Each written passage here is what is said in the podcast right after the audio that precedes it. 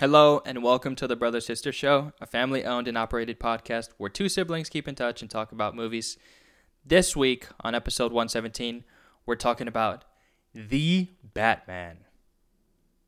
So, but before that, we normally like to catch up um, because despite being siblings, we don't keep in touch um, as often as I don't know. We probably should.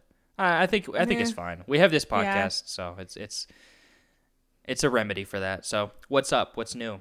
I did have a story I wanted to tell you that I think I don't know. I don't know if I actually told you, but I told mom and dad, and it's happened to me uh, like a couple of weeks ago at this point. But I went to Forever Twenty One, and I was shopping around. You know, just looking. I, I usually just like beeline to the plus size section because mm-hmm. that's when they obviously they have like my sizes, and and not. It's just like I like oversized stuff anyways, and Forever 21's a place where they only have like large and they might have an extra large, but you have to look for it. So, anyways, I usually go there. And then I gathered my stuff, but then now like I I go and explore outside of that and I go in other sections to see like what do these skinny girls get? You know, and I, I see if I can fit into any of the stuff because they get a lot of cute stuff and they have more options than I do. And so I was looking around and the entire time before this happened, like a bunch of people kept asking me for if I wanted a, a bag to like put the stuff in. Mhm. And it was like truly any time I stepped into just a different area, somebody would come up to me and ask me. And I have all this shit, and I was like, I I can't tell you how much I do not want a bag right now, and you guys keep fucking asking me for it. And so I just kept saying no, thank you, and just kept walking. And so f- I went to this other section. I always call it the skinny girl section, but I went to this other section, and they were. Um, this girl came up to me with a bag, and she was like, "Oh, do, would you like a bag?" And I was like, "No, no, thank you." Again for like the fifth time, and then she said, "She said, oh, um, and just to let you know, the plus size section is thirty percent off."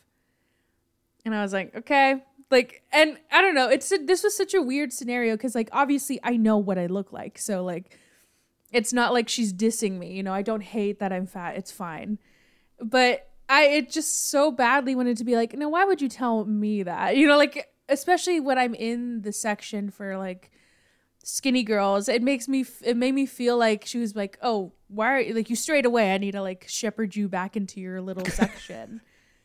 But it, it just it rubbed me the wrong way, and so I, I even though I wanted a bag at this point because I was picking up all this stuff like I I mean I guess people don't can't see like what I wear on a daily basis from this podcast, but now I do wear stuff that is a lot smaller. Like I don't care if I show off my body now. So it's like I do get some like smaller things now. so I kept getting shit and at this point I did want a bag, but because of that I was like no, I'm not going to get a bag. Just And then she asked- spite. That's yeah, crazy. exactly. It was it was so funny to me that I was like like why would you that's so such a weird thing cuz like imagine if I was insecure about it or if I was embarrassed or if I you know didn't like the fact that I was a big girl. Like that just would feel so like like I'm glad I was the person she said that to. You know, I don't know, it just it felt it, it was a very complicated set of emotions cuz I was like I like that she didn't you know, mince her words because I usually hate when people do that, but it just felt so strange. And I said to Sebastian, like, what if we left and like, or what if every single section that I went into, somebody told me that? Like, they came and they were like, and it also just was a weird situation because like I like Forever 21 and I go in there all the time, but this time it felt like people just kept looking at me. That's weird. and, and like the employees and so i was like already felt weird and then she said that and i was like are they looking at me because of what i'm wearing? Like i don't know just like people i i'm used to getting that. I'm used now when i wear like i wear a lot of crop tops now i wear like you know stuff that's a little bit tight fitting and i'm used to people looking at me now because it just like it just comes with you know having a body like mine people just stare at you all the time and so it just felt like a weird situation overall and then i said and we were talking about even more and i told him like what if i went to like urban outfitters and somebody came up to me and he was like hey um you, do you need a bag? And I'm like, no. They're like, okay, um, just to let you know, the plus size section at Forever 21 is 30% off. Like everywhere I went, they just kept telling me that. Are you lost? I think I feel like you haven't seen the the plus size section yet. at Forever 21, it's 30% off, which is a great deal. And I did take advantage of it. Yeah, But- that's well, that's that's a silver lining. That's like you write that in a movie, and you're like, I don't know if this is like actually believable. Like, I don't know if anyone Yeah. would actually be that shitty to say that, or like at least Exactly. you know. But like, there's there's the proof. This would happen.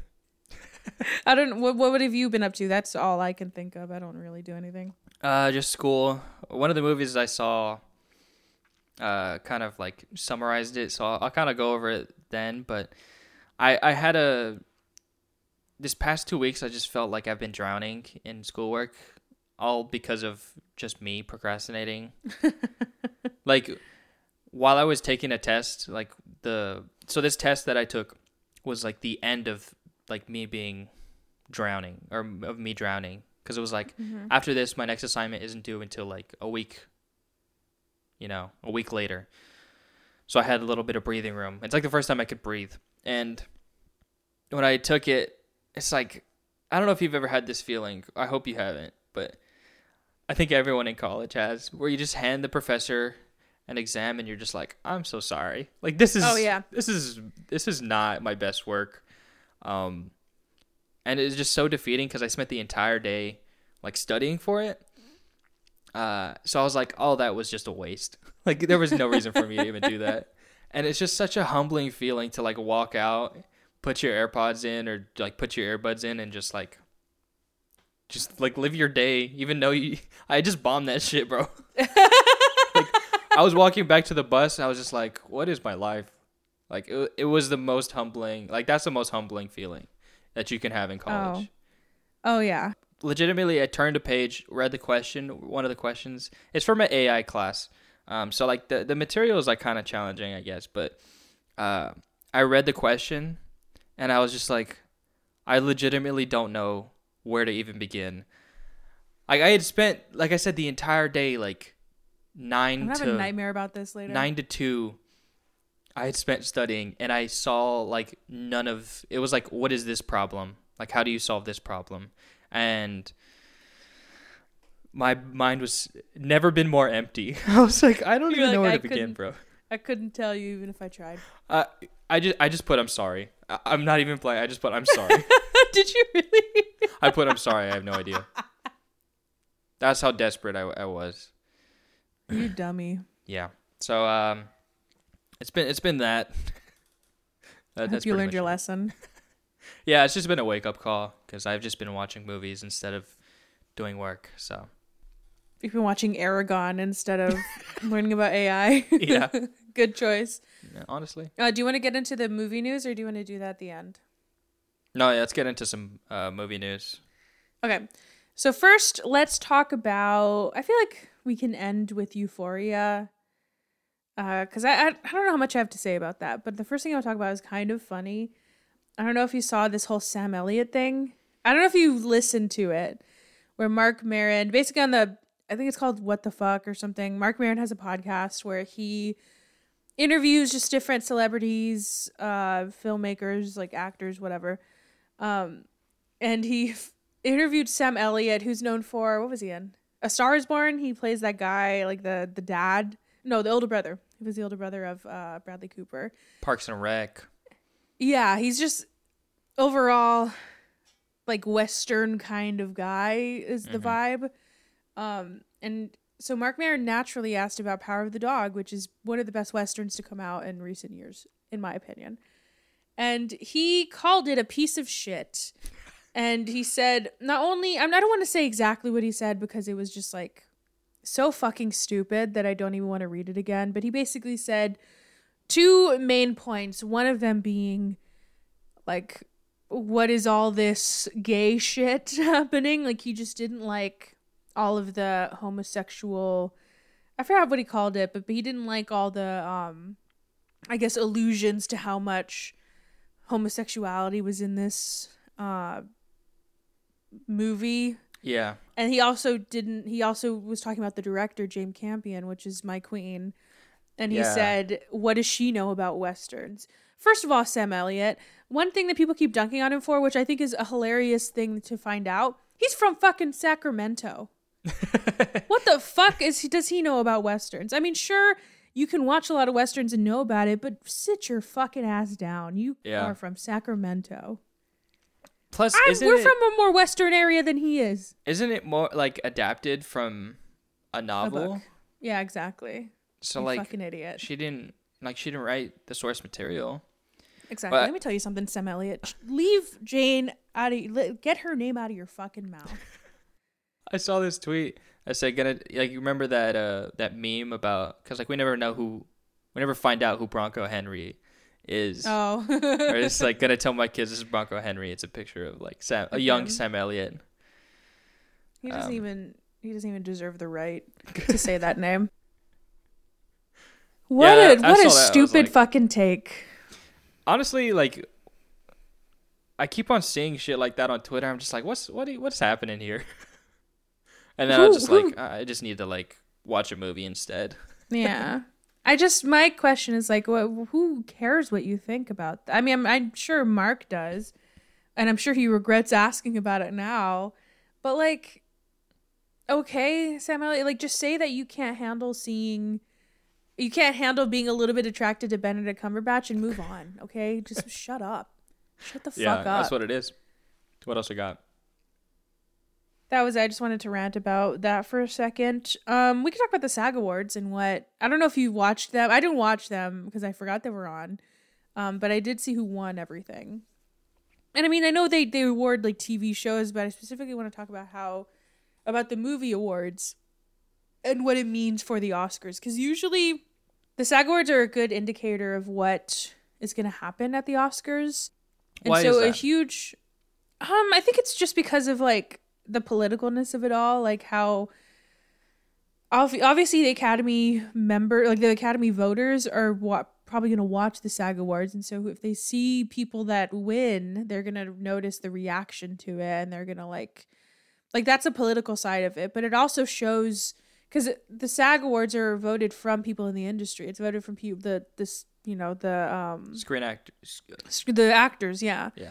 and so i feel like that just shows who actually like we can all like a movie you know we can all like a movie or like whatever um performance is being rewarded or being nominated but it kind of just depends on what the people voting like you know it doesn't really matter what we like Has when do the the uh, Oscar votes happen? Like when does that the voting take place?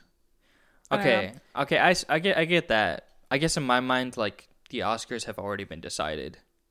They could have, but that's another thing. Like, I'm assuming the the people that are a part of the academy and the people that are part of SAG are in the same crowds, and so whoever's mm-hmm. whatever discussion is happening is among the same groups. Yeah. And okay, also, there's just history behind it too. There's like statistical history behind it, where it's like oh, okay. every single you know almost like for the last for the last like three years every actress that's won best supporting actress um has also won like at sag has also won the academy award so like it's also that um so so what are the big ones? I I know you said uh people think that ariana debose who's from west side story she's got it in the bag oh yeah that she's gonna be, win That's like historic, right? Not only for the fact that, or is it just because Rita Moreno has won it? I Or- think that and i think also because uh she's a part of the lgbtq plus community and i feel like that would be a historic win for that community too i Okay. think at Uh, least that was for the sag awards Okay. Oh yeah, okay. That's what I was thinking of. Mhm. Um, and you said Jessica Chastain. yes jessica chastain won for best actress which very i think even people for the sag awards like that were predicting for the sag awards were not expecting that that was a really big surprise um which i also didn't expect it either i didn't mind it i mean you watched eyes of tammy faye right it's Yeah. she's pretty good she's good in it Yeah. Um, so that was really surprising. Another one that was surprising was Will Smith, but I think that people when he did the accept like when he was accepting it, people were like, "Oh, like I could I wouldn't be mad at a Will Smith win." And I wouldn't either, honestly. Yeah. Um also the best supporting actor went to I forgot his name, but he's from Coda. Um, people think that I think when he first, it was a, a big surprise that he was even nominated for an Oscar. Right. Um, and so people are like, "Oh shit, he might win," which was obviously be historic within itself because I think he would be the first uh, deaf actor. I That's- think. every every time I see, like I saw there, like when it was announced that he won, um, and I've just like seen, you know, some interviews and just like I don't know, that cast seems like very close, like a very close knit group, and that's just like that's just a fun feeling, like to put yourself in their perspective, like to be there. Yeah, That's exactly. like such a good like. I don't know. I mean, just feel good looking moment. at their yeah, and looking at the win because that's another one, Coda. Um, I think a lot of people really liked Coda. I haven't seen it. I really want to, but I just Yeah. don't, I don't have Apple Plus, so I have to figure out a way to watch it. yeah, Um, but that was another really surprising win because I think Coda was one of those movies where everybody's like, "Oh, I loved it, and I wish it would win, but it's probably not going to." And so the fact that it's you know continuing to win, it's it won Best Ensemble, it won for Best Supporting Actor. Like I think people um, have a little bit more faith in it now because Yeah. you know other movies that were, have been like huge in the conversation were almost like shut out at a certain you know at a certain point. There was also the tv ones but i mean ted lasso won a lot um and surprisingly squid game not only won for best ensemble but it won a lot of um like i think the two main actors won. Hmm which surprising but like i'm glad it happened but didn't expect it to yeah so i think just the implications of what it means for an oscar i think it'll just be an interesting oscars i think that's what it's showing that it won't just be like who we expect it'll be yeah. some, Some surprises. surprises. yeah oh and then i uh, just i forgot about this one but did you see the new controversy about the oscars There's a new one. What's happening? But it, well, it's not really new, but there's new news coming out about what happened and why they took out. Um, they're not televising some of the awards. It's because ABC, who has I think aired the Oscars for I don't know how long, but for years, they told the Oscars if they air though that they either will not air the Oscars or they have to take they have to take out those categories in order for them to air the Oscars, and if they don't, then they're not going to air them. Go somewhere else. That's what people are saying. They're like, part of me is like, yeah, maybe just stick to the to the contract because we want to see the Oscars, but then like, fuck them. Just say no, and people will be behind you more than they are now. Yeah, set up a YouTube live stream, bro. That would be like Exactly. the most viewed Oscars of all time. Also, or like, fucking call their bluff. And Yeah. ABC is the only people that are gonna suffer from that. I mean, I'm sure. Well, I don't know because there. I'm sure there is a lot of repercussions that would happen because the Oscars probably get a lot of funding from their like from sponsors and from commercials, and if they lose that, then they probably can't even have the ceremony at all. yeah. But I don't know. That okay. So the conversation has kind of turned to like hate ABC more than the Academy themselves because they kind of are like, well, what are we gonna do? But I think it has to do with viewership. Like I'm sure they think that's what's gonna help them when it truly isn't. You're just gonna it and it, people in it just reminds me about how much people like in the higher ups that are making these decisions don't really know what the audience wants. yeah, at all. That's crazy. Yeah. I yeah, I didn't see that at all, but There you go. All right. Last but not least, Euphoria. so we were It's we not were a good show. I'm just kidding. it's not a yeah, it's show. not. I mean, I, I, I stand by what I said, or I don't know if I said this on the podcast, but I'll say it again. Sam Levinson is good at making episodes. He's not good at making a show. Yeah. Um Kayla showed me this uh you know, our favorite format of TikTok of uh you know, guys just uh Did you know? yeah. Saying that uh Euphoria it like got canceled, it's not going to come back for season 3 just cuz of uh all of the shit happening I doubt that's or true. that happened. Uh well, yeah, so we were kind of right. It didn't pay off as well. Um, At all, actually. Yeah. So Fez go jail. Baby Fez. Ashtray's dad. Ashtray. R.I.P. Oh, we. Uh, mm, people were gonna know we were gonna spoil it, right? Yeah, I mean, you could just add it a little spoiler, a little spoiler, spoiler. I mean, we already spoiled like everything. Mm, yeah, we'll see. Um, Nate ratted out his dad.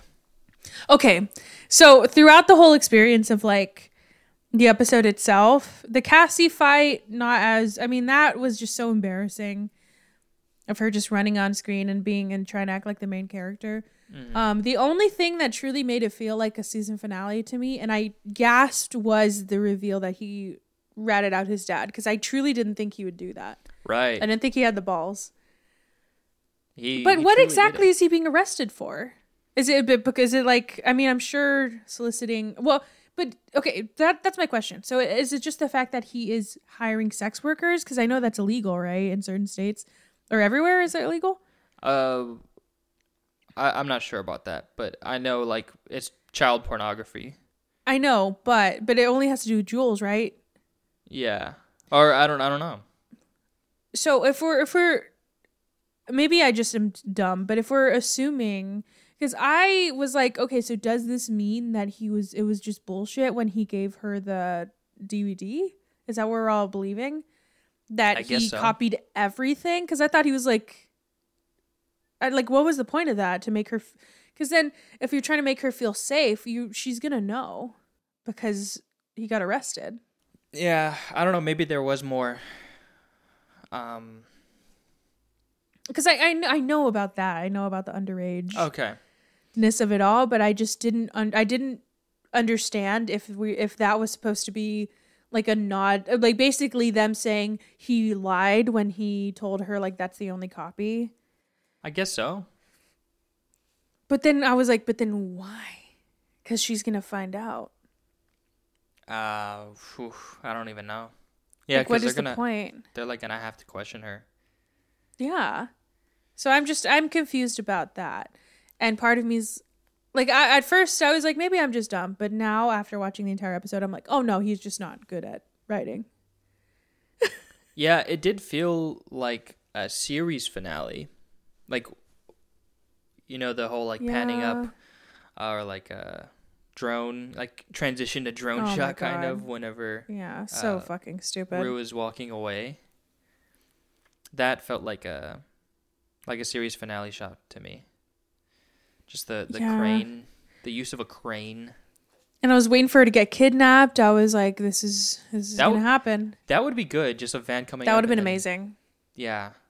Wow. But no.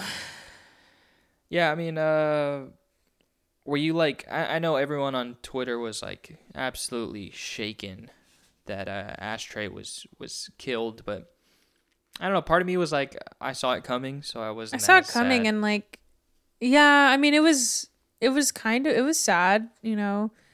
But I'm not as like upset as everybody is cuz like he why didn't he leave? You know? Yeah. But yeah, I mean it was I I didn't mind it. I didn't mind Story wise, the child being absolutely killed. murdered. It story wise, I didn't mind it. I thought it made sense. It was kind of tame, Um, actually. It just took way too long. Mm, yeah. Like, uh, like the whole like slow mo of like it felt like it took the police like ten minute, ten full minutes to get into that house because Faye was just like staring at the fucking door. He was yelling for like forever. Yeah, exactly. And so I was like, okay, let's let's speed this up because we all know what's gonna happen. Yeah, and then there's just yeah, it just I I liked that ending of like the last line that Maddie said when she was like, "This is just the beginning, bitch." Like he is not done with you. I liked that. yeah, that was cool Um, because it's like you can tell that she's kind of accepted. Um. You know, it being kind of over for her, and she's like, "I'm gonna, I'm gonna start my own shit." Yeah. Um. Any thoughts for season three? I mean, if it does truly come out 2024, if that's what they're gonna do, then I'm not gonna probably even care by then, honestly. Yeah, I they just did so little to make keep me interested that it just I mean they they put a full fucking song into this into this show and thought that we would forgive them for that. like I know I know a fucking filler when I see it. yeah, that was that was rough. Cuz Kayla was like, "I hate when uh, they hire musicians and the musicians are they like, "Hey, have can I sing. can I like Yeah. perform?" Yeah, exactly. I like how they do it with Zendaya. mhm. Like I, I didn't mind at the end of season one the whole like music video thing. Like I thought that was kind of interesting. Mhm. Um, but yeah, when he started singing, I was like, oh fuck it, of course.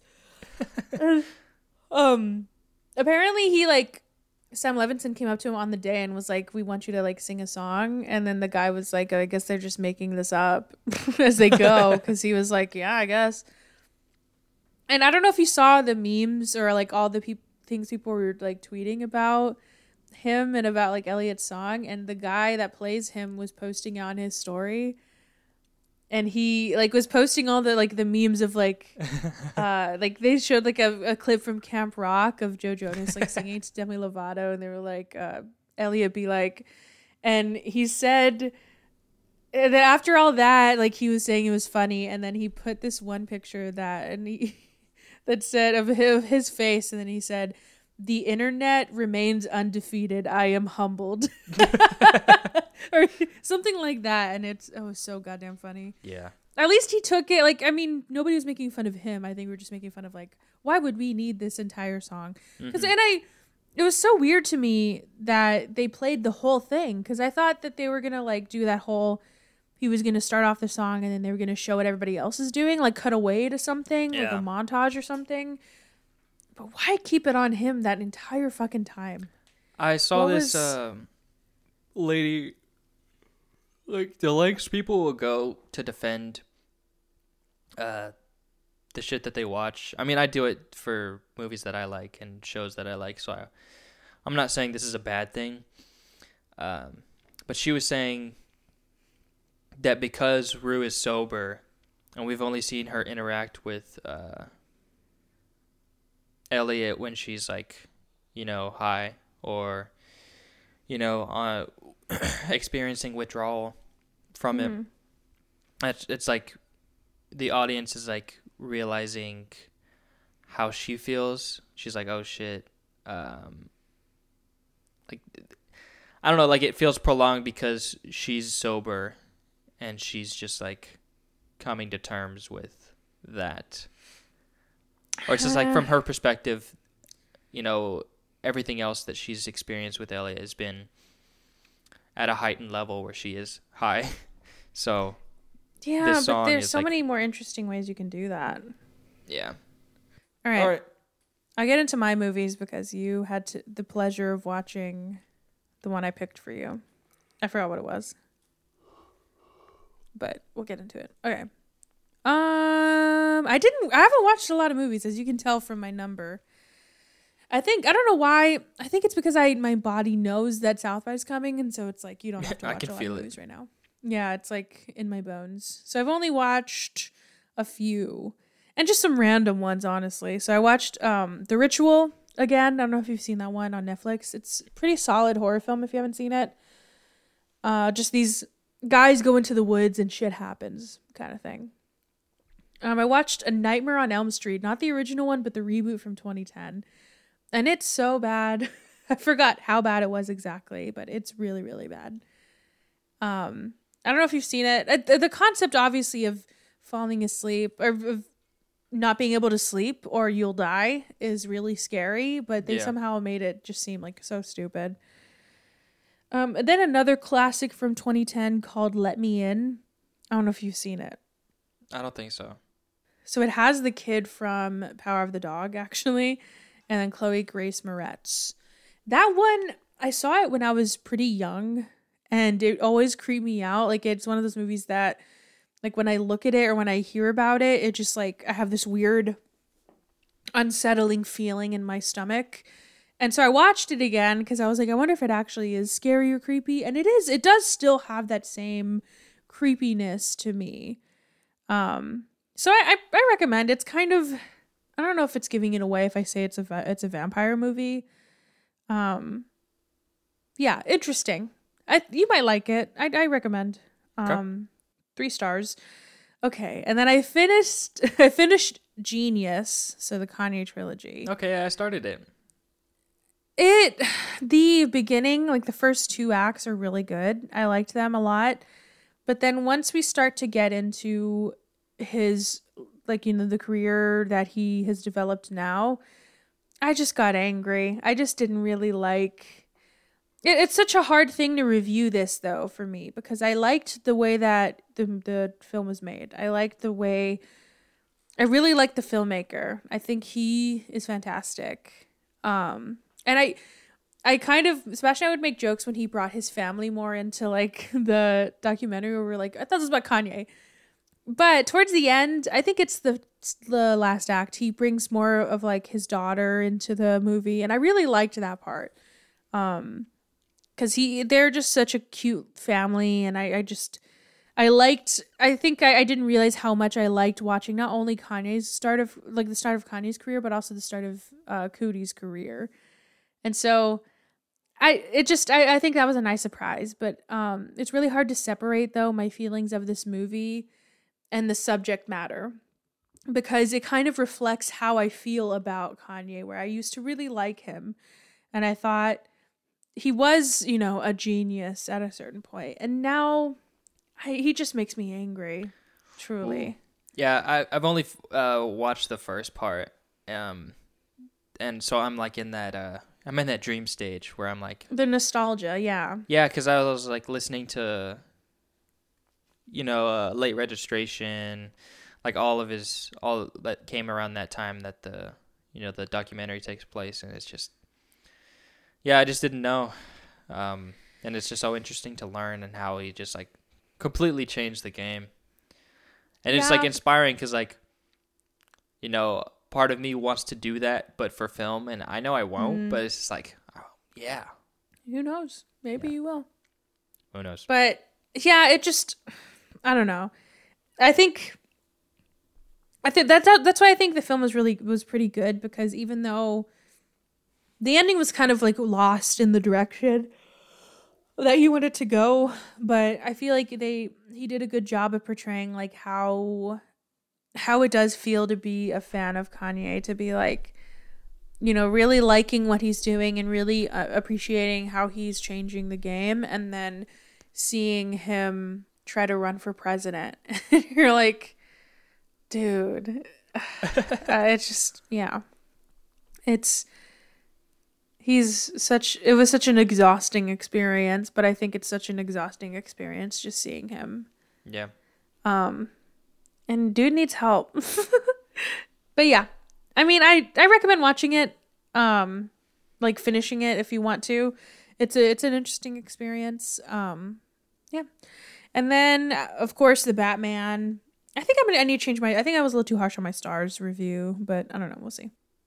Um, but and then I watched a movie called Can You Keep a Secret on Netflix. Just because I told Sebastian just put something on and he put this on. It was like it felt like I was in the editing bay of this movie while we were watching it because there was no yeah, it was bad. Because there was it was like such weird awkward silences, like scenes lingered on too long, but the weirdest thing was that there was like virtually no music. Which it's really hard for me to I never really under like I never really noticed the music, so for me to notice that there wasn't any was bad. That's rough. Um, why? I wonder why. Yeah. And then there was this one scene where the main character, like, she gets. Sorry, I know we're we're yawning so much. She gets I- I have- embarrassed. I, know why. Why? I saw the Batman super late. I got out at like two, Oh. half- two in the morning. Oh, so did we. We could talk about it. Um, yeah. So there's a moment where like she gets embarrassed by her love interest in front of all of her coworkers, and they all like are laughing at her as if they're in a high school cafeteria. And I was like, what kind of workspace and what kind of adults are you working with that they just openly make fun of you? Yeah, that seems weird. Yeah. So bad movie, but if you lose, then you're gonna watch it. Oh my gosh. um, yeah, that's all I watched. All right. Um, but we'll go pretty quick. Um, I rewatched The Sorcerer's Apprentice, which man, that movie is like hit straight with the nostalgia. like seeing that movie and listening to Secrets uh, by OneRepublic play, like on the Tesla Oh, coils, I was like, "What is happening to me?" Goosebumps. um, Goosebumps. Shut up. No. then I watched. Uh, been slowly trying to get through the the movies, shorts, documentaries um, nominated at the Oscars. Um, so one of them is a short called "Affairs of the Art." I haven't seen the one. Very unique uh, art, uh, like style. I really liked it as far as that, but the story is just lost on me. I don't know, just wasn't for me. But uh, then I watched Creed and Creed Two. Uh, Creed I liked, like the first one, a little bit more than I remember, and the second one I liked a little less than I remember. Like, cause for the first one I just didn't remember any of the things that happened, and it was just like ridiculously long for no reason. Um, a little bit too for the second one, but uh, I found the story to be more compelling. Um, yeah, and the the montages in those are fantastic. They definitely took a a note out of Shrek's book. uh, then Eragon, that's another one that's just like nostalgia. Uh, I called mom yesterday and I talked about this Dragonology book. I don't Oh know if you God. if you remember. I was gonna actually ask Mhm. Where it had like just all about dragons. It had you know like textured scales, The skin. Yeah. yeah, like s- sections, and there was like. Mom, mom told me that I used to write in it, and she used to get mad that I was like, just like tearing up that book because like there was like stuff you could do, little like inserts. And then I have, yesterday I watched some like very solid movies that I just haven't had a lot of time to like dissect. Haven't even written my Letterboxd reviews for them. Um, Mm. The first is we I talked about it because I I checked all these out from the library. It is Synecdoche, New York. Synecdoche. Synecdoche. New York. Okay. It's not Schenectady. No, that's the actual city. Oh, okay. It's a play on words. I Yeah, don't yeah, know wh- why, but Synecdoche, New York. Charlie Kaufman's directorial debut. You know, he's a infamous screenwriter for uh, being John Malkovich, Eternal Sunshine of the Spotless Mind. This is he wrote and directed this. There's a lot of themes in this movie, ton of them. Um, it, at some point, I felt like it was a little bit too disjointed, disjointed. Mm-hmm. Um, but I really, really loved it. This it was recommended to me by David, and uh, my favorite theme in this movie is probably, um, and the reason it struck a chord with me is just um, it talks a lot about death and uh, dying before doing like what you're supposed to do in your life or what you think you're supposed to do, what what your purpose is um, and just get get or getting to an age where you look back at on your life and you're like, I didn't do anything that I wanted to do. Mm. Um, so it's uh, in that uh, aspect because I resonated with it, and I think a lot of people can resonate with that. And I've thought about it. It's a very depressing movie. I, you've never seen it before, right? Mhm. Yeah, it's, it's very depressing. Um, and uh, you know, Philip Seymour Hoffman's fantastic in it, as he is in everything, or was in everything. And uh, it's funny. It's funny because I was watching it with it, and I was finishing it, and Kayla was sitting next to me, and she was like on the car ride. I think after that, or we were headed somewhere. She was like, "Is that the guy from Game Night?" Like asking if it was Jesse Plemons. Just another white man, Kayla. Sorry to say.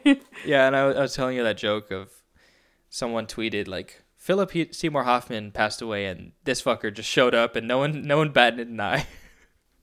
Which is funny. Um, oh man. but but that movie, uh, Synec- Synecdoche, it's only Mm-hmm. gonna get uh, either better, like infinitely better, or worse with age, because it, it's like either gonna get like happier for me because I'll be like, yeah, I've done some shit, or I haven't done anything. So and you know what? It's up to you I know and how that feels. So Yep. I'm definitely gonna watch that at least once a year, and just like you know gauge like where we at, bro?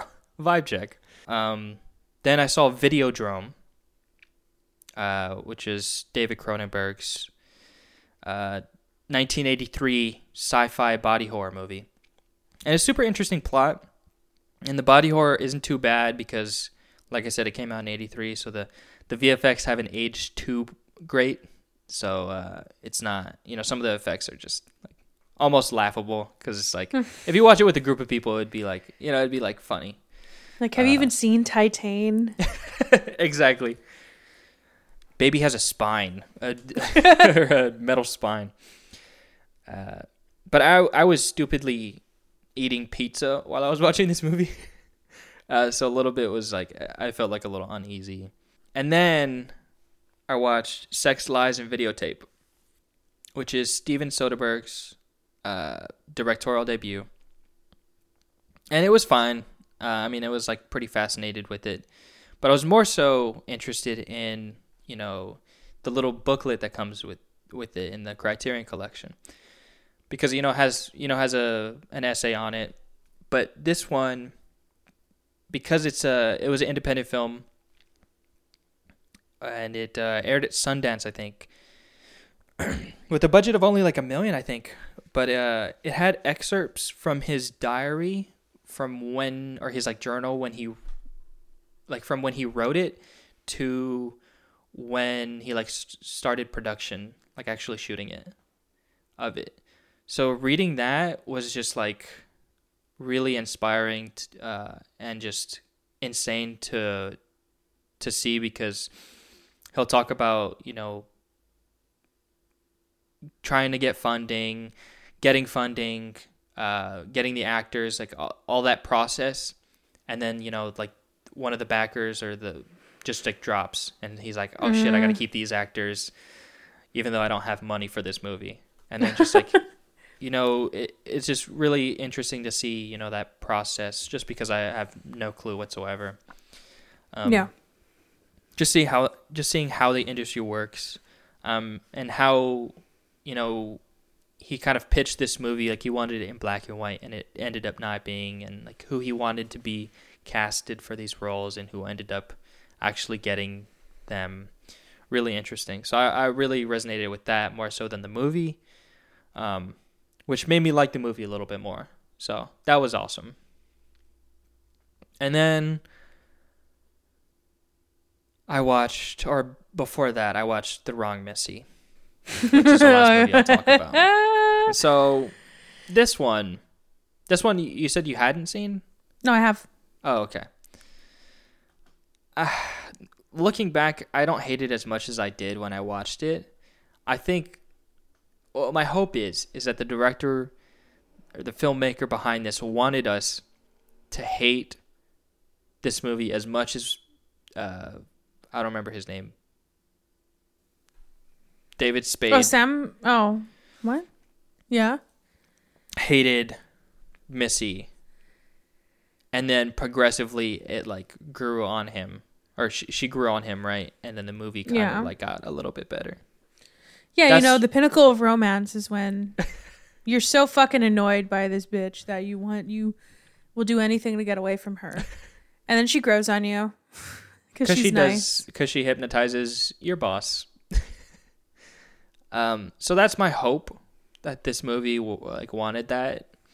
Not saying that's a good thing, but uh, yeah, you're giving it a lot of credit, which yeah, uh, yeah, that's why I, I want that.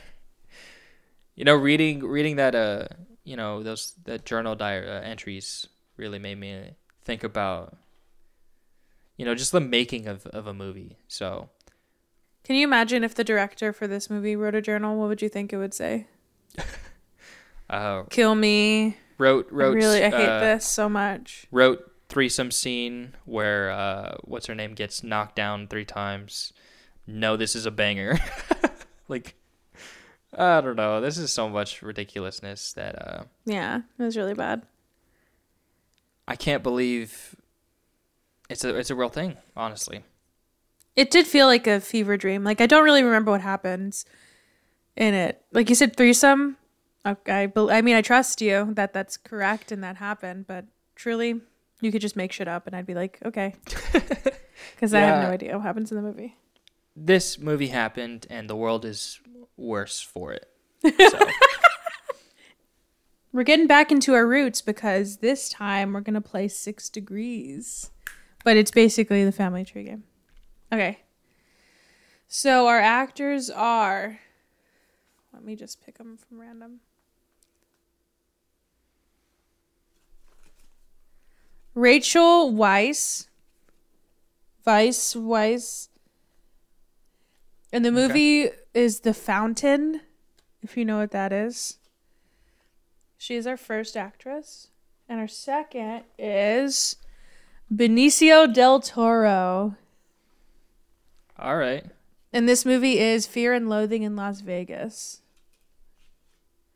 All right. I, didn't, I couldn't come up with it, but I will tell you what I had. Okay. So, from Benicio del Toro, I the only thing I could think of was Snatch. uh, and uh, Jason Statham's in it. And I couldn't think of. I mean, I know he's in, like, The Wrath of Man. And I know uh, Clint Eastwood's kid. I forgot his name. Scott Eastwood. Yeah, and then I was gonna try to, because I wanted to go to Jeremy Irons, because Jeremy Irons is in Eragon with Rachel Weisz. Oh, she's in Eragon? She voices the dragon. I remember because I looked it up. That's so funny. I was like, who, who is this dragon? And I was like, oh, okay. so I couldn't connect could've- those two. Somehow. huh. I'm trying to see if I can do Snatch. That's so funny. You still would, even if you did connect it. I have it in two. Yeah, I, I figured you had it pretty quick. I think so- you're going to be upset as well. probably. So Benicio del Toro is in Avengers Infinity War. Oh, he's the collector. Yes. Um, with Scarlett Johansson, who is in Black Widow with Rachel Weisz. Wow, yeah, I completely forgot he was the collector. That's a good one. Um, actually, you know what? I'll be nice. Um, because there's a movie, a lot of movies that I saw at South by last year are starting to get on streaming services, and two of them are on Hulu. But I think I there's one called The Feast and one called How It Ends. Do you want to watch something scary or something funny? Scary. The Feast. Okay. I think that's what it's called. The Cool. Feast on Hulu. Um, very good. Excited. It's a weird one. Um, but I'm excited for you to see it. All right, the feast will do. Um, cool. Yeah, I suck. This is not turning out to be my year, but hopefully I'll beat you in like the movies watch. So, You won't, but it's okay. uh, well, let's hit the break. When we get back, we're talking Matt Reeves is the Batman.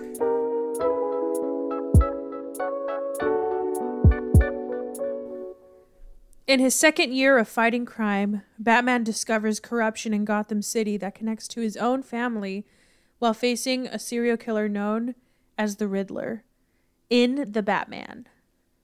Directed by Matt Reeves, written by Matt Reeves and Peter Craig, based on um, the character of the Batman, created by Bill Finger, starring Rob Pattinson, Robert Pattinson, Zoe Kravitz, and Jeffrey Wright.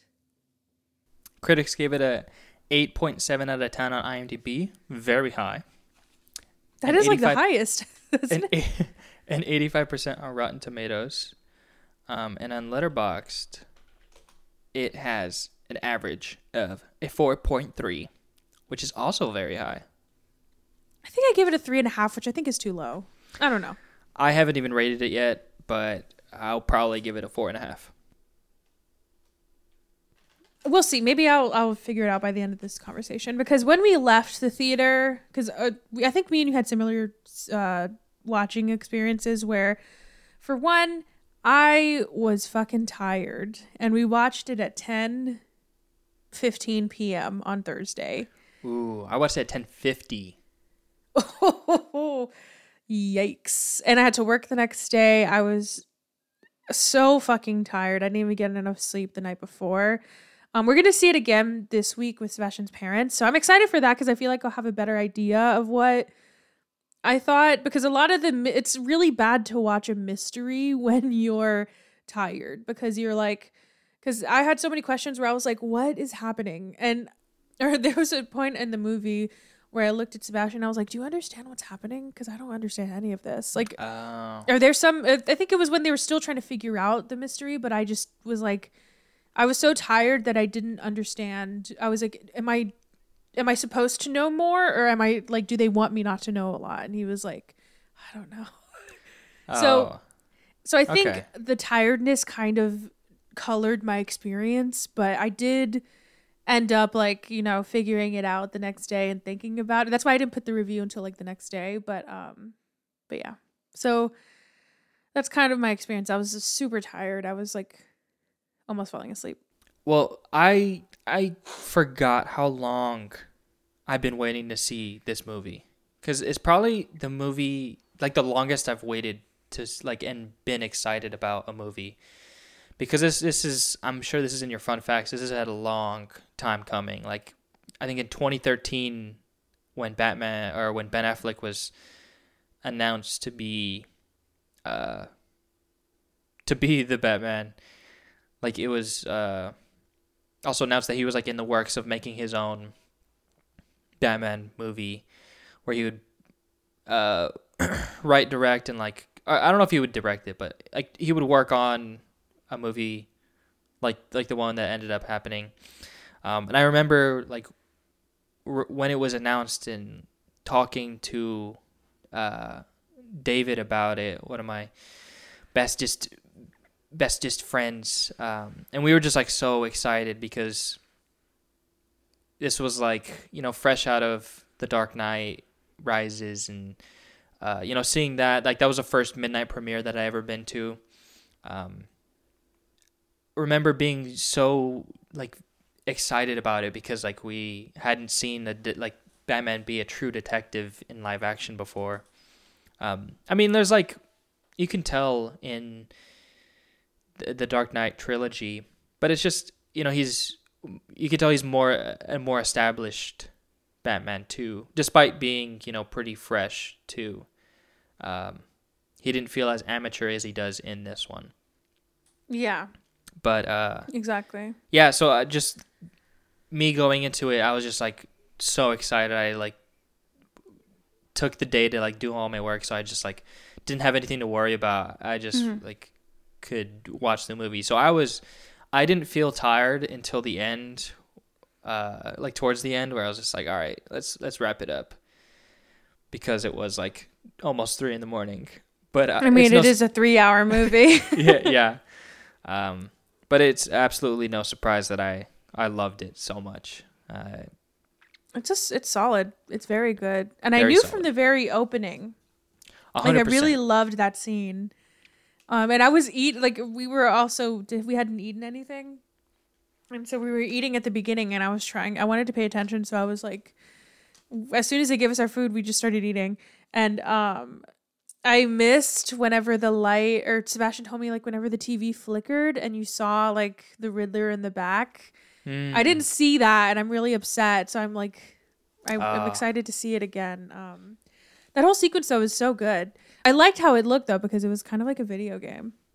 It was, and it did kind of play into that because that that's like I love playing the Arkham games, and this this felt like it. It felt like I was just watching a cut like the cutscenes of that. Like you know on YouTube you can watch all the cutscenes and just basically play the game through that.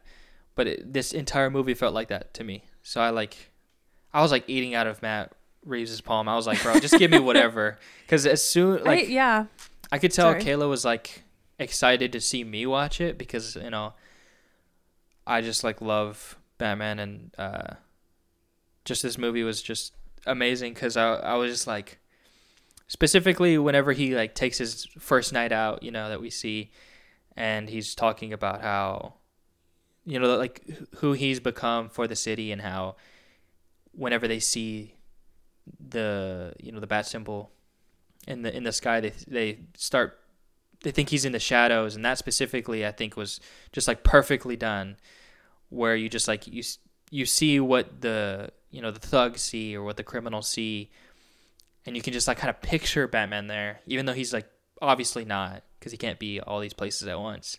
But I was just like in awe. Like I remember just like wow. And I just looked looked so excited, and I looked over to Kayla, and she was like just watching me, and I was like, I, I felt embarrassed. I was like, I'm so sorry. Well, you could have fooled me because you're wearing a Spider-Man shirt right now. oh yeah, I don't have a Batman shirt. Oh my god. I Not wore this actually last night. Watch, he's gonna he's probably in your closet right now. And he's like gonna hand you a shirt. Yeah. Um I oh and speaking of the first scene, I like that I didn't I don't know how much you knew about this movie and like what storyline it was gonna tell. But I I like that they started out with him as Batman. I didn't know they're gonna do that. Um oh and I have my little Bane Yeah. here. Well, Um That's a, that's an expensive pop. There's gonna be someone. it's out of the uh, box too. Yeah. and that one's like worth a lot. so Is it really? Yeah. Well, I'm never get. How much is it worth? Didn't we look it up and it was like a hundred bucks? Oh, I mean, whatever. Well, it's. I I okay. I guess I could tell the story. This is the perfect time to tell the story behind this because I have had it for a long time. The box, uh, from moving so much, the box got ruined, so I just got rid of the box. Um, but I wanted this. What? You don't even have it. That's gonna. No, I don't. I, I so threw it away. People off. I truly don't care because I'm never getting rid of this. Because, okay, let me tell you why. Because after I watched The Dark Knight Rises, I wanted this. I don't really care for Funko Pops. I have none except for this guy. And I really wanted him because I, as anybody who knows me knows, I'm, I love Tom Hardy. Love him very much. And so I was like, well, I want the Bane. I want Bane, but they only had like the comic book one. And I was like, no, I want Tom Hardy's Bane. And I mm-hmm. want the Funko Pop. That's all I want. And so I tried to find it, but then it was like a hundred dollars. And I, at that time, I was like, I'm not going to spend that money on a Funko Pop. Um, and either for my birthday or for Christmas, Sebastian got it for me. And when he, to be fair, when he got when the box already was kind of damaged, like it looked like it was kind of reopened and then resealed. Um, and so the box was already not. I mean, maybe it was. I don't know, but yeah, I got rid of the box. I threw it away. Um, and anybody who's mad about it can fucking suck my dick because I truly don't care. Shut up. Fuck, I hate people like that that are like upset when you take stuff out of the box. I don't care. I'm dying with this guy because he. I'm never getting rid of him. Look at him. He's so cute. You're holding two hundred bucks in your hand. Two hundred dollars, That's what I see on eBay. uh, That's the highest. and There you he's never leaving my side. This is. I truly. I don't care about Funko Pops. I don't really like them honestly, but I love this guy. Prized possession right there. And honestly, I wish people are. I hope people are mad because that's hilarious to me. Yeah. Stay mad, Um, bitch. But I, I, the only thing that I knew was um, that it was gonna be, you know, f- focused more on him being uh, a detective. I knew it was. It was like he he was two years into being Batman. Oh, I didn't know that. So I really, I thought we were going to see like a. oh, you know what? When they first showed like the kid with the parents, I was like, oh god, we're gonna see. Like I've seen Batman's parents die so many fucking times. I don't need to see it again. So I, tr- I thought they were gonna show that, and so the fact Oh. that they just went into the story, I was like, oh shit, all right. Like I'm very excited for this. Um, and I also truly usually hate narration. I feel like it doesn't really add anything because they just tell you what's happening. But I liked this one because it, it felt like it was adding to the story or it was adding to, especially because we're jumping into the story, right? We're jumping into him being in there for being it like Batman for two years. So I like that um, the narration didn't feel like it was annoying and it was just like exposition that we didn't need. Yeah. Um, plus, plus you get a a hint as to like his like general mind state because I feel like young Batman and versus like a, a more experienced is, is like very different. So you just get Mm, like he's yeah. he's more emo now than ever. He's so emo and I really like it. yeah, it just works so the well. hair just like how and i like how alfred is kind of like the the caring uh you know like jock father who's like my here's my emo son and i love him you know like Yeah. i really liked that their dynamic um i also seeing the penguin i still think it's stupid to put a fat suit on a character or on an actor and make them unrecognizable but i will say and maybe it's just because I have an affinity for Colin Farrell, which I do. I love him and I will never be upset at him. But he was good. He was really good. I did, I had to I didn't realize that was Colin Farrell. And in the restroom after the movie, the girl was like, "I still can't believe that was Colin Farrell." Because Yeah. what the hell? I think she found out after the fact too, because I think she was like Oh. trying to see who it was. Um, but it looked good. It, was did. the prosthetics like it, it didn't feel like he was wearing anything so i thought that was nice Yeah, he's also it- very funny he like truly became that character too. He's just he's just Yeah. so good in it. i feel like he and i really liked watching the hot ones i'm sure you watched it too right i Yeah. like watching the hot ones of just him explaining well first of all i think he I, he's the kind of actor i like where he knows what he does is stupid and he doesn't really make any sort of like illusions about that remember when he was like um when people he hates when people say i do i do one for, one for them and one for me and he's Yeah. like they're all for me i Yeah. make the money they're all for me Oh, you can do a five Um, million one for them. like Oh yeah, It's like- and you could tell that he's like one of those people where he'll go to an event and uh like interact with all these people, and afterwards in the car, like to his wife or something, he's like, "These fucking like I fucking hate everybody there." Leonardo DiCaprio Yeah. is such an asshole, you know, like he's like yeah. talking shit about all these people. Um, but I like that he. I think he talked about how he really liked the prosthetics because it made him feel like he could jump into the character, Mhm. and that he didn't have to like. He just felt like he he was he wasn't Colin anymore. He was this. He was the Penguin. He was this new guy, and I feel like some people don't really know how to do that. Like they still try to do their like whole acty thing, and they don't really create a character and i feel like he really did use this opportunity to make a whole new person True. like i don't know what trailers you saw but we saw the trailer to that elvis movie Oh, and tom yeah. hanks looks fucking goofy he looks so like, stupid what, what is he doing in, for that? Like what? That that's the one for for him because no one wants yeah that. truly nobody wants that we also saw the trailer to morbius which and it was a Oh. new cut to the trailer yeah, I, I was I forgot because like I see and i'm so upset that i know that Yeah, I, every single trailer that I saw was a, a, a new like a new cut of like I saw the Fantastic Beasts trailer. Oh I- and i've Um, never seen that trailer I know, and I, I was like, oh, it makes sense, obviously, because like more people are gonna show up to Batman than they are Studio Six Six Six. But yeah um, but that movie looks dumb what is it Yeah. about terrible. They're like, put. Let you know what? This time, let's put Ezra Miller in a wig. See what happens. Yeah. I I mean, I'm excited for the. Um, I was I was gonna say Gringotts. Gandalf? No, not Gandalf. Let's not even his talk name? about it. I want to go back No, to the no, no. Mads Mikkelsen. What is he? What, who does he play? Grindelwald. Oh, Grindelwald. I'm excited for him. Okay, that oh was yeah. it. he should be fine. But I like I, I well I, we can tie it back to Batman because I feel like remember how Johnny Depp wore a lot of prosthetics for not a lot but he wore some like shit for that one and this one just looks like they just like put Mads like in front of the camera like they did and I'd like to imagine that they were like well we have a wig we have like a scar and he's like don't put any stupid silly don't put any silly shit on my face He's so into I'm character. just gonna act He's so into character that he threatened them with a wand. and they're like, "Oh shit, we're we're, we're sorry, Mads. We we and, missed." and there he we're truly sorry he does kind of look like he's like scary you know yeah, like he he's just one look like they were like oh we have all these like prosthetics and like wigs laid out and he just gave him one look like i'm not wearing that stupid shit and they're like okay sorry sorry and they just like threw it away do you have any notes did you write some stuff down? I do. I mean, I just I love this movie so much because it felt um it felt like what a blockbuster should do. Just Yeah. like I just have a bunch of general notes. I, f- I feel. Um, well i have a weird specific one but i like that maggie gyllenhaal's husband is in this movie oh yeah, Peter Sarsgaard. yeah because she's Yeah. obviously played rachel in the other one Yeah, i liked that tie uh, and I oh, hope yeah. that Jake. I think that this this is the opening for Jake Gyllenhaal to play Harvey Dent. Ooh, he's a, he's a little.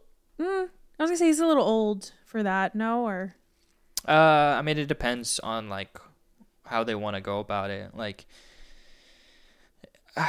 yeah, I guess he would be a little too old. Um, but I just I loved how in the bat suit, uh, he just like towered over everyone.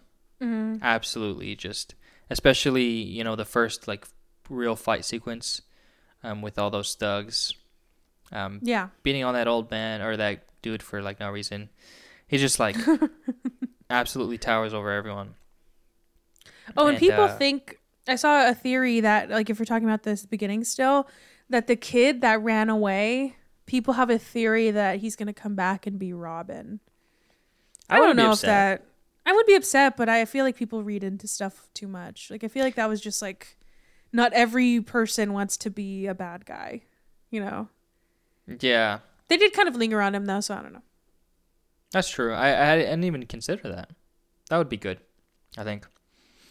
Um, but that theme, the just like so present and it it just fits so well. And I loved how Theme music or theme? the theme like theme music, like Oh, his okay. like dun dun dun, you know. That was my next note was about the music was so fucking good. and I just love the I think it's the timpani, but that uh those drums are just so perfect. Like even when he's just uh you know, like traveling as the Batman. And it's Mm. just like so subtle or when he's like walking into the crime scene. It's just so subtle. Yeah. And you you just I don't know, it feel it makes everything feel so epic. Everything that he does very epic. Um and I really love that. I just like the little. I also like. I like the big themes or the theme musics, but I uh, musics. Jesus Christ, I like the big like theme songs, but I also really liked.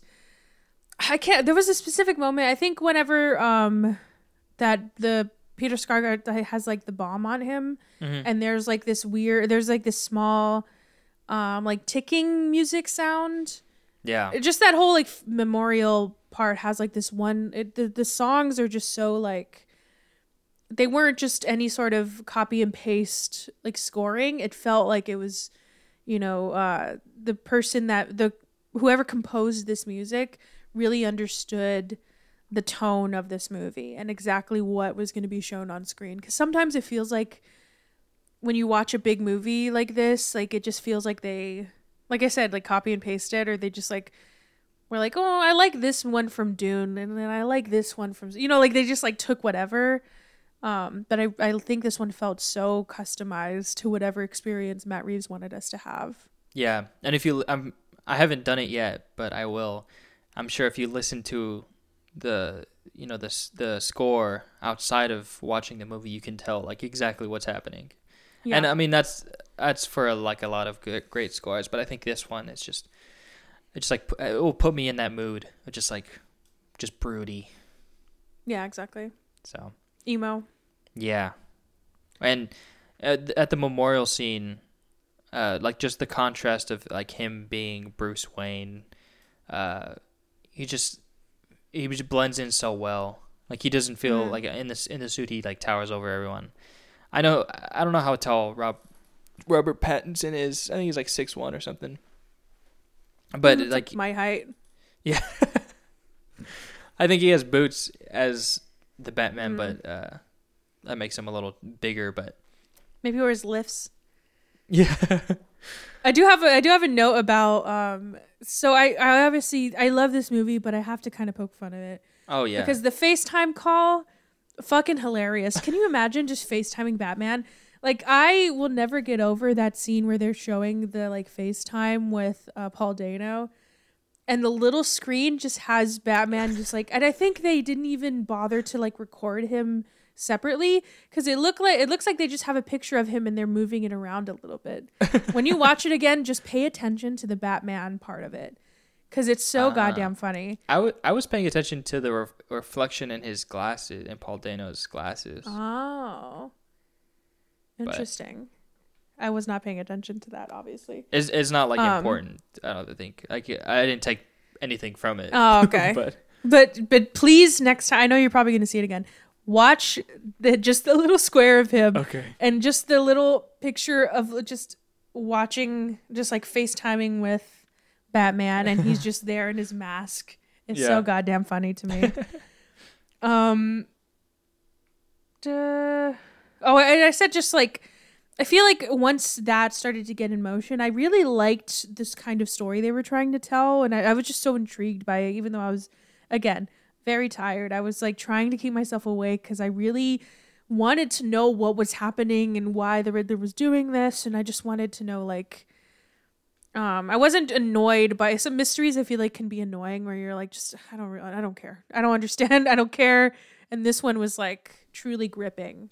Yeah, and I don't know if it's just because like I have like I don't know if someone like who's never seen any Batman movie, I don't know if they would necessarily care or would feel as involved and enthralled as I did. Um, but I really liked how little we knew about the Riddler because I I was comparing this like the whole time it's like hard not to compare it to other Batman movies. Specifically uh the Dark Knight. Yeah, just the Dark Knight and how it's kind of like a similar thing where we see a lot of what the Joker has been up to, like how he, Mhm.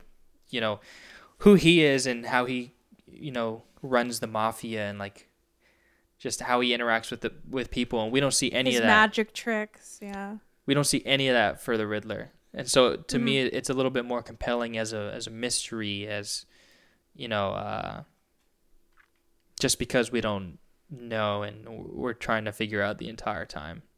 So I was just like, They kind of do that, and they kind of give it that Dora treatment, where they were like, "Stay with me," where Jeffrey Wright's like reading the cards, and they're like, "Huh, what is that?" Like when a when a dying man or when a lying man dies, and I did, I leaned over to Sebastian. I said, "He lies." I didn't say he lies still, but I was correct. Yeah. Um, and but I did, and then the whole like rat with wings. I was like trying to figure it out. You know, I was making all these notes like, oh, let me gi- give me the cipher. Um, oh, I did. Well, that was one of my. I want to try to play around with a new. Uh, I'm sure people do this, but a new like format for my letterboxd reviews where I just do bulleted lists. And for this one, I said one thing I loved about this movie was Alfred just solving this cipher over his fucking morning tea yeah, he was like, "Well, I kind of, I think I have it down." Um, while you were taking a shower, whatever the fuck you were doing. but yeah, and I liked, I liked that too. I like that Alfred was a little bit more involved in this one. Um, yeah, yeah, for sure.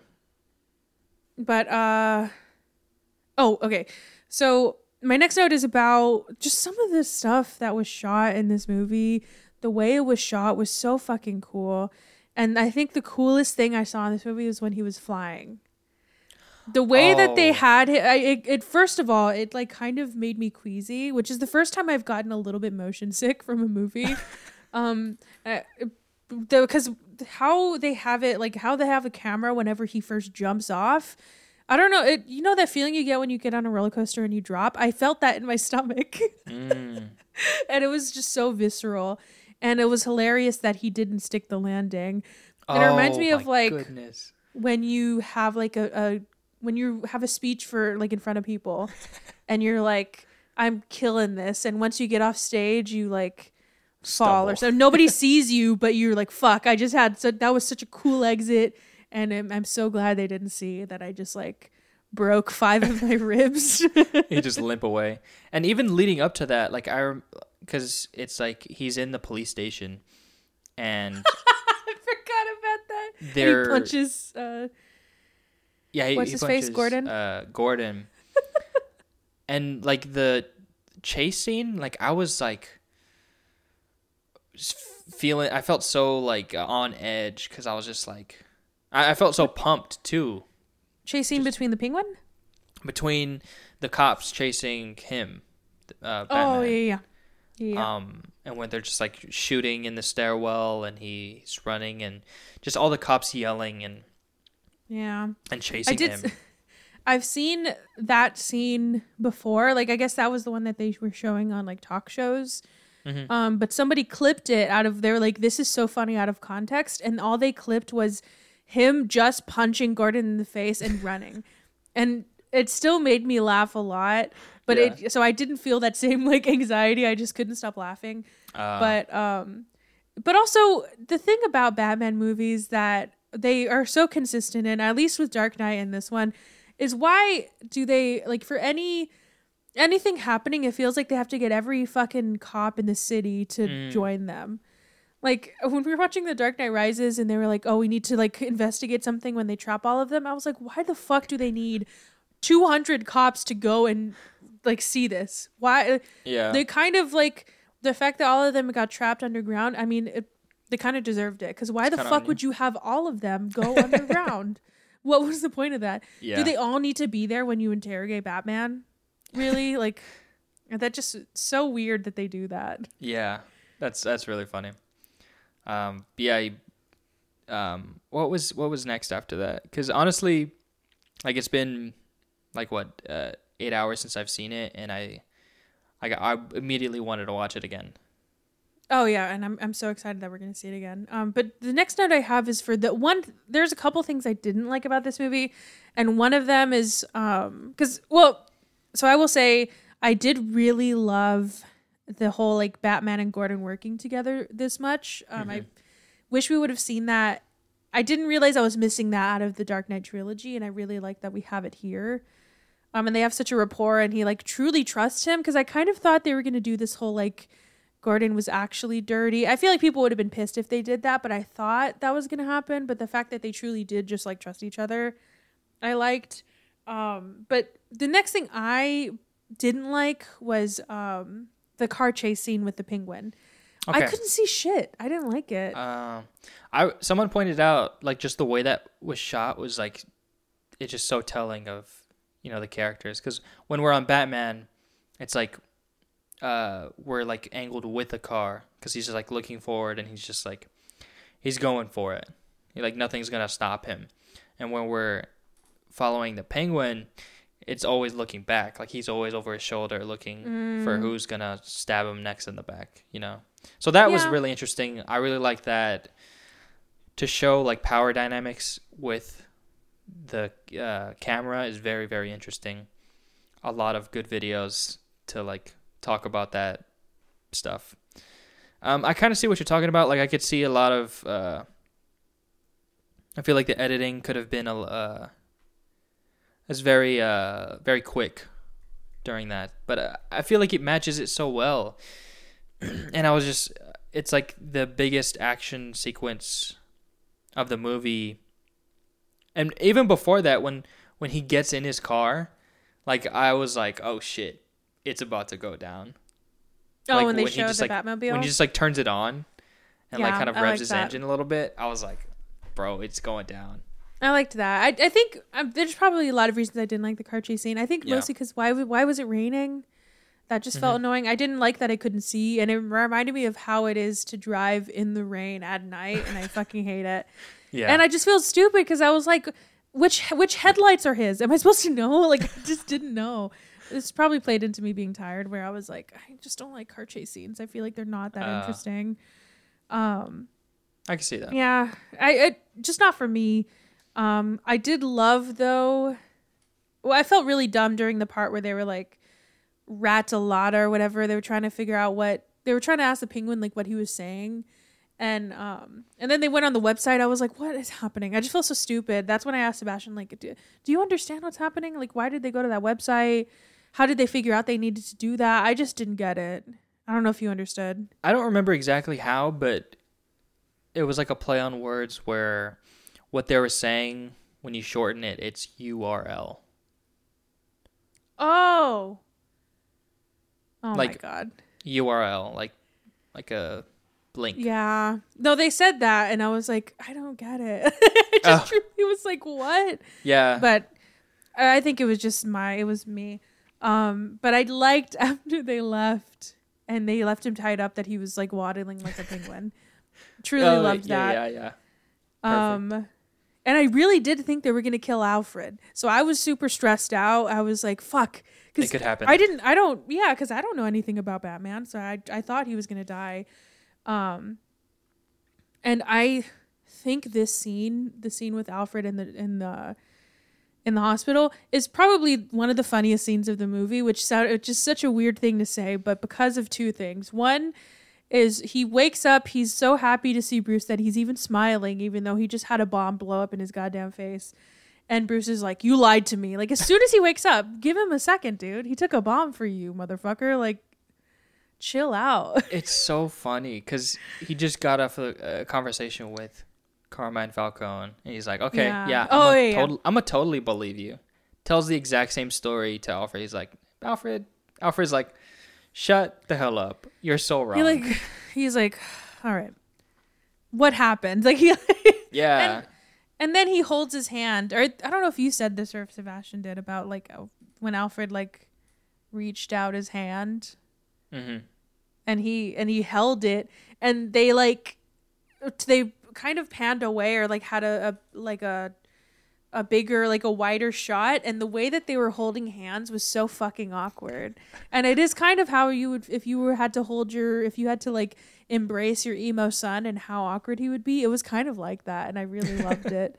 Yeah, um but i liked i mean i, I feel like the the relationships I, I can't really speak to ben affleck's batman but at least with like the dark knight trilogy and then this one i really like that the the relationship feels so real of like you know somebody that is a father figure but not your father.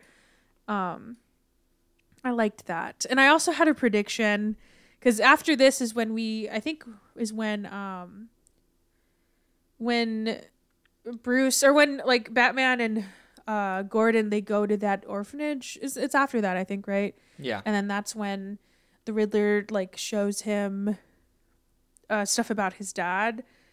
Um, and I, I truly thought my prediction after they had this whole story about like what Bruce's dad did to like save his or to to cover shit up and how he killed that reporter.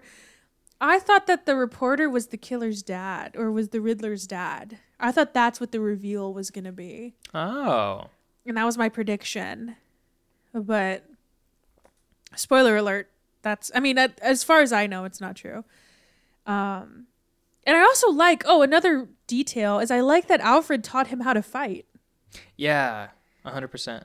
That's a. I thought that was such a cool little like uh I don't know if that's something that's like known and I just didn't know that. I think it's um, some, uh, some storylines. I don't know if it's all of them, but I know he's like pretty skilled. I think that's really cool and I really liked that part of it. Um yeah. Oh, I had a stupid joke. I don't even know what's funny, but I said, you know how like I have a lot of dreams where I forget like I go somewhere but I'm like forget to put on shoes or I forget to like take my glasses. I wonder if Bruce has dreams where he like he'll show up to a place and he'll beat people up but he forgot to put on the suit. That'd be funny. He just completely knocks out the accountants that just come to his house. Yeah, and he just like, "Oh fuck." Um Excuse me, I didn't mean to close in your temple. Just knock. Um. Oh, we didn't even. We're not even talking about Selina Kyle at all. I don't. I, I really liked Zoe Kravitz. I thought she was amazing. She's fantastic. Like the. She's just so coy in it. Yeah. It's just. Yeah, it just felt fresh. Fresh take. And I like um. The twist of like Falcone being her dad. I like that a lot. I, I came as a surprise, too. Truly, yeah. I also liked the scene where she like decides that she wants to kill him. Um. And you know she decides not to but then he dies anyways and the whole thing was like bring him out into the light and it was literal that not just like bring him you know um not Like, revealed his identity. yeah literally bring him out into the light so i can shoot him i liked Yeah. that reveal um i like the arrest i don't know how you feel about them revealing riddler, riddler and it's you i'm just kidding Man, I was like, I'm so glad that my frames are not clear anymore. i couldn't remember if you still have those I don't. because I was broke. like, "Yikes!" If I mean, if only you're also lucky that you have curly hair and not uh, serial killer hair like he has. yeah. Those are gonna be, you know how like the serial killer glasses are like the f- wireframe ones. The clear ones are gonna be the new. I'm gonna go back. Uh, ones. I'm not saying I'm gonna be become a serial killer, but I'm gonna go back to the clear. You're like, you know what? I saw Riddler and I was like, I like his vibes. Um, Yeah, I I liked uh everything. I liked I I wanted to be in the prop department so I could write those little journals. A hundred percent. Yeah. Okay. I liked how much like similarities that they had um, between the Riddler and Batman. Even though you know Riddler saw it, but Batman didn't, and he was just like you know that in, like interview or Mm. conversation that they had where he was in jail was really uh really important because you know like they both kept journals and honestly Oh, I didn't even think about that. yeah they both Yeah. kept journals and like detailed like their About the thoughts about the city um orphans uh you know masks to like Oh, that is interesting. Because I at first I was like, I don't know. I I think my uh, tired brain was like, I want them to have some sort of connection, other than you know them being similar. But I, yeah, I didn't even think about that because I thought I was like, this is kind of lame that he's just some random guy. But I guess that's the whole point, right? Is like, yeah I mean, the only thing that makes Bruce different is that he is rich. um, Exactly. I also love the reveal of the Riddler not knowing he's Bruce Banner. Bruce Banner. Is that his name? Bruce Wayne Bruce Wayne. Bruce Banner's Hulk, right? Um, that he's Bruce. Because Yeah. that was the whole thing, right? That he thought he was. Because I think. Sebastian were talking about it, and I think Sebastian didn't catch that, but I was like, wait, am I making this up? But like, that was. No. Didn't that happen? no yeah yeah it did because and that's why he went over so he was at the riddlers and he kept on seeing like who who is the who is the batman you know the news clippings he said i know i know your identity i know who you are Yeah, and that's why he told Gordon like, "I'm out." yeah he said i'm next yeah so uh, a couple of things in the, in the journal uh, entry that they read where i think it's like the beginning it's like what spawns him because he like looks over to a book and sees the word renewal.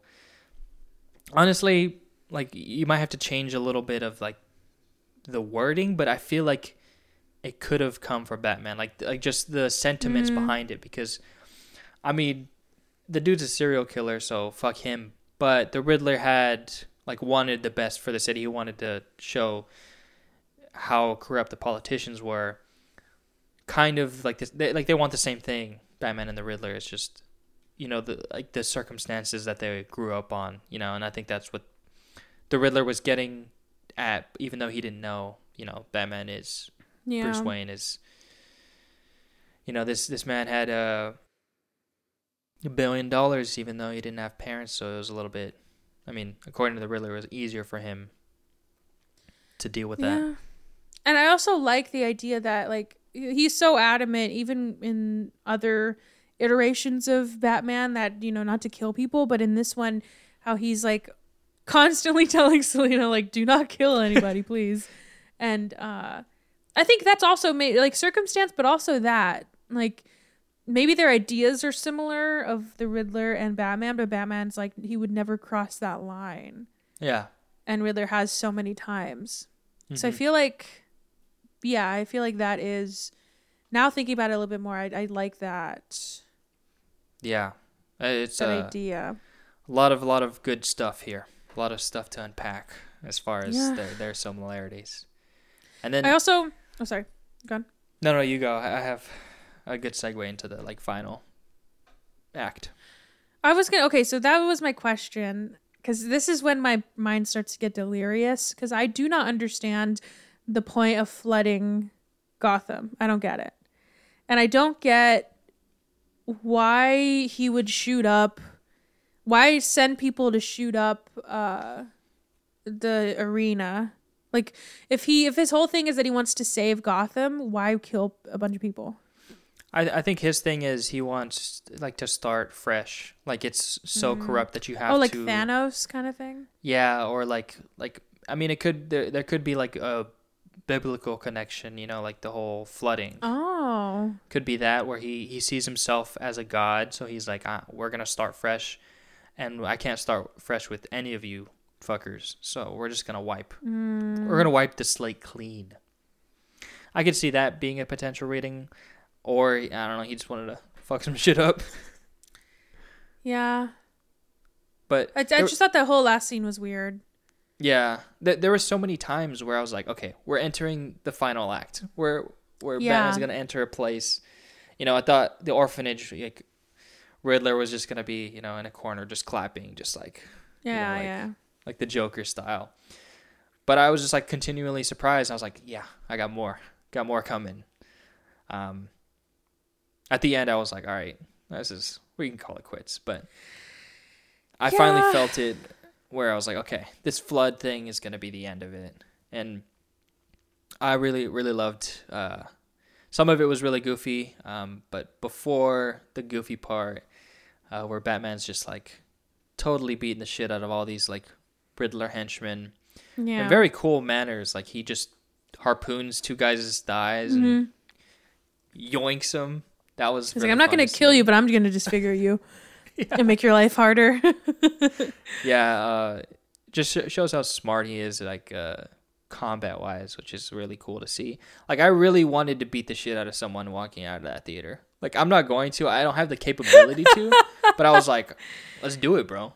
I know? always tell, I always ask Sebastian like, do you think if I really tried, could I like beat the shit out of and just like it's a random person? I have these conversations all the time. Yeah. if I'm so angry funny. enough, I feel like I could beat somebody up, but Yeah. how could I? You know, what would I do? That's the thing. This mo- this that part of the movie just made me like feel amped. Or I feel like I can at least like ruin somebody's life and like just like with my just I don't know, making them feel like shit maybe. Maybe I don't I can't fight, but I can, you know, I blame make you think that it was your fault that your parents died. Which arguably could be worse. I don't know, it could set him back. Could could send him back. No, I'm just kidding. um, all right, and then one of the things on my list that I said I liked was quote unnamed Arkham prisoner. Um, Oh, I have some more stuff before that. oh, okay, that was my last Uh, thing. Okay, okay, I have some couple of stuff. So Yeah, in the ahead. in the in the fight, Batman uh takes quite a beating. He gets a shotgun shell straight to the chest, uh, almost to the face. Then Catwoman comes in, saves him, and he like she's like it's over, and he like passes out, and then he takes a, an adrenaline shot, and that was Which like looked like lemon lime Gatorade, by the way. Which honestly, that's all I need. Yeah, that's all I need. I Just get some re- Mountain Dew up in that in those veins. the same reaction. McDonald's, McDonald's Sprite. Just, "Ah!" I'm fucking amped, bro. Just a Uh, Mexican Coke. Yeah. Um, Sorry. twisted tea, just like Just give me a margarita. Yeah. Um, that was kind of goofy. Um, yeah, a little and, bit.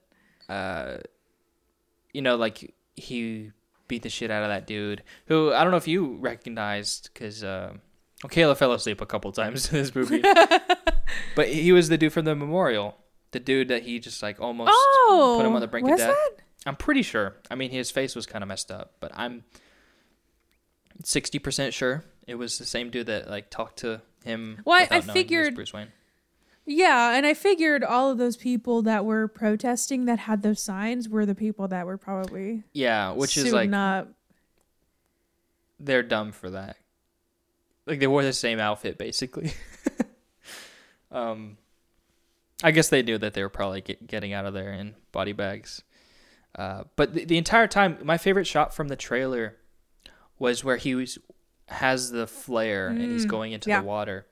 That's cool and in my mind, I thought it was gonna be like an underwater scene potentially, uh, where he like I don't know goes and sees Killer Croc or something, and like cops were behind him, and so he's like kind of Mm. leading them. But I really liked how it's like him. It's like a little too on the nose. Um, or even Or before the that, people of Gotham. yeah, even before that, when he when there's like uh the electricity, and he like goes and grapples over it to cut it off, and he uses the symbol like his symbol to cut it. Oh yeah.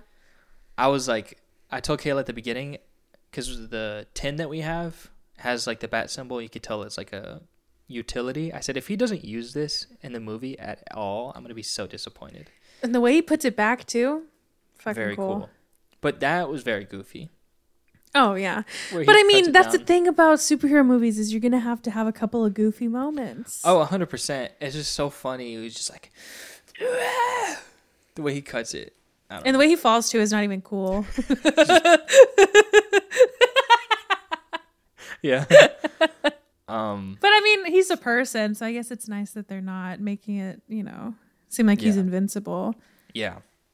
Um but yeah, where he's leading uh, back to the flare, I really like that cuz the whole movie I was like when is that going to happen? When's it going to happen? Cuz I really like that shot. It's very interesting. Sebastian and I were waiting for the penguin to shout, "I got you!" Uh, That's the moment for us. yeah. So uh, And then he looks behind him again, and he's like, "Ugh." "I fucking love that scene." Yeah. Um. But yeah, I, and then you know the ending. The the part where I was like, all right, let's let's cut it is like when he's with Selina Kyle, and they have like their whole conversation. I was like, eh, I'm I'm kind of Yeah. tired at this point. And then the the motorcycle ride. Why I don't care. Why do we need to see it? We get it that she's leaving, he's staying. There's a fork in the road. They go separate directions. We get it. yeah. Whatever. I'm well, okay. So I was gonna say that I I thought that I guess I wrongly predicted that they were gonna introduce more characters. Like I thought maybe at the end there was gonna be like Rachel was gonna show up or something or um Harvey Dent, something like that. But well, are we are you ready to get to the Yeah. unnamed okay, so this I didn't I kind of forgot that I had this pipe dream of, you know, that they were to I didn't think they were to show Joker or that they were to even allude to Joker at all if that's who this is. Um so I was very surprised when they sh- kind of showed a little bit of like you know the Riddler's obviously like pissed that his uh plan didn't work out and then there's a guy next to him. I forgot exactly what he said, but he was just like um He's like they made you into a clown or Yeah. something. Uh, a lot of clown imagery. Um, gives him a, a riddle. And I Yeah. don't remember exactly what the riddle was, but I it's don't like remember either. the less you have, the more valuable they are, and it's friends. Mm, yeah. And then he laughs. and cackles. that's because I was like, okay, so Sebastian and I had this journey of figuring out who this was because they show a little bit of his face. Not really. It's like not well lit. You can't really tell what he looks like, but you can tell that there's some like prosthetics going on. And so Sebastian had thought it, that was Two Face because it makes sense, you know, if if Harvey Dent did show up before the two, you know, during the two years, and then what that might have happened because it kind of looks like a it looked like a burning scar like look, Okay. it looked That's or the, I thought and, first. and also the crazy hair too because if you because we saw a lot of like the theater we went to they showed a bunch of scenes from the older movies and it kind of looked like tommy lee jones like his two face where the hair is kind of like crazy too and so we were like is that is that two face but then the laugh happened and we are like oh yeah, I thought that. I thought the clown reference and the, the laugh, like, f- for sure solidified it. And then Oh, some yeah. dude, some dude behind was like, Two Face. And I was no, like, i don't i mean i, like, I is think happening? He had a crazy laugh, but that's not what he's known for. Like, it doesn't the Joker like have a distinct like crazy? I mean, did he not see Joaquin Phoenix's Joker? That was the whole fucking point. Yeah. And then, uh, and the whole time too, I was also trying because I recognized the voice, but I couldn't fucking place it, and it pissed me off. And Sebastian was like, "Do you want me to just look it up?" And I was like, "No," because I I I knew that there was theories of who it was, but I couldn't remember who. And then he looked it up, and it was our boy Barry. Yeah. And He's well, he's he's labeled as like unnamed, and in the credits too, it says like unnamed Arkham prisoner. hmm I had seen him at the red carpet, and I was like, okay. Like I didn't think anything of it. I was just like, okay. I thought he yeah, was just friends with Robert Pattinson or something. Yeah, I was just like, famous people get invited to red carpets all the time. It's just like, whatever. If they want to invite me, I mean, by all means. Yeah, just you. All right. Yeah, I mean, The fuck? Why can't I go?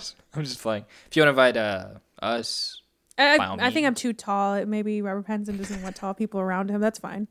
yeah, towering over Robert Pattinson. Yeah, I could. I could probably beat his ass. So Sebastian said so, so I feel like it's true. Mm, Um. mm. Yeah. Okay. What do you think about What do you think about that? I'm more. I'm. I mean, I know how I feel, obviously, but I'm curious about how you feel about this casting. I see it. I think it's perfect. I- I, I don't know who else I would want to play him. Besides Willem Dafoe, I think. uh, That's the dream. That's never gonna happen. yeah. No, he couldn't. He couldn't do it. Not because he's not good, but because he's so much of the Green Goblin that you, you just can't. Yeah, and they're they're yeah they're too similar. Like yeah, you're you're right. Um, no, I really like it because if they, I don't know, they could do they could do a lot with it. I think. In my mind, best case scenario is they they go like the Killing Joke origin story, where he's like a comedian. I mean, they kind of do this in. Uh. The, movie that we must not name. Yeah. but more so in like the Killing Joke comic where he's like a comedian and he has a wife, um, and, Mm. And then he falls into the vat because he I don't know some shit happens. I don't want to like talk about it too much, but I could see that being you know he falls into a vat of uh like some some a I chemical mean, it looks vat. like it. yeah. I'm saying that that's what they could, that's what that could have been, you know. But I, I'm very excited because I think there needs to be something like. I don't think I'm the right person to say, you know, this is who should be cast. So I'm just excited to see because I have nothing but faith in this um, direction that they're going in, and I so whatever they they throw at me, I'll, I'll be happy with. Honestly, Well, I'm the right person. okay. And I say this is right. This is correct. This is the only person that can play him. No, I'm just kidding. I do. I really love. I would have. I think.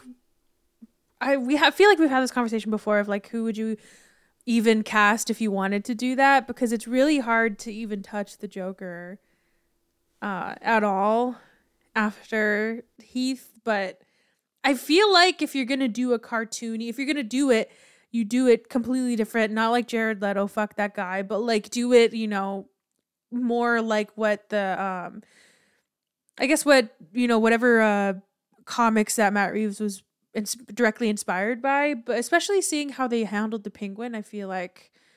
Because I mean, the Riddler was over the top, but not. He was a little bit more like creepy than, you know, camp or like uh out there but i feel like the way that they handled this one I trust that the joker will be good i also fucking love barry Ke- i don't know how to say his last name keegan i fucking love him Keogh. Keegan? i'm sure there's a way you're supposed to say the name that we're not doing but um but er, have you seen killing of a sacred deer No. Um, I feel like that's a good movie to watch if you want to see like probably how. I mean, it's a little bit it's understated. It also has Colin Farrell in it.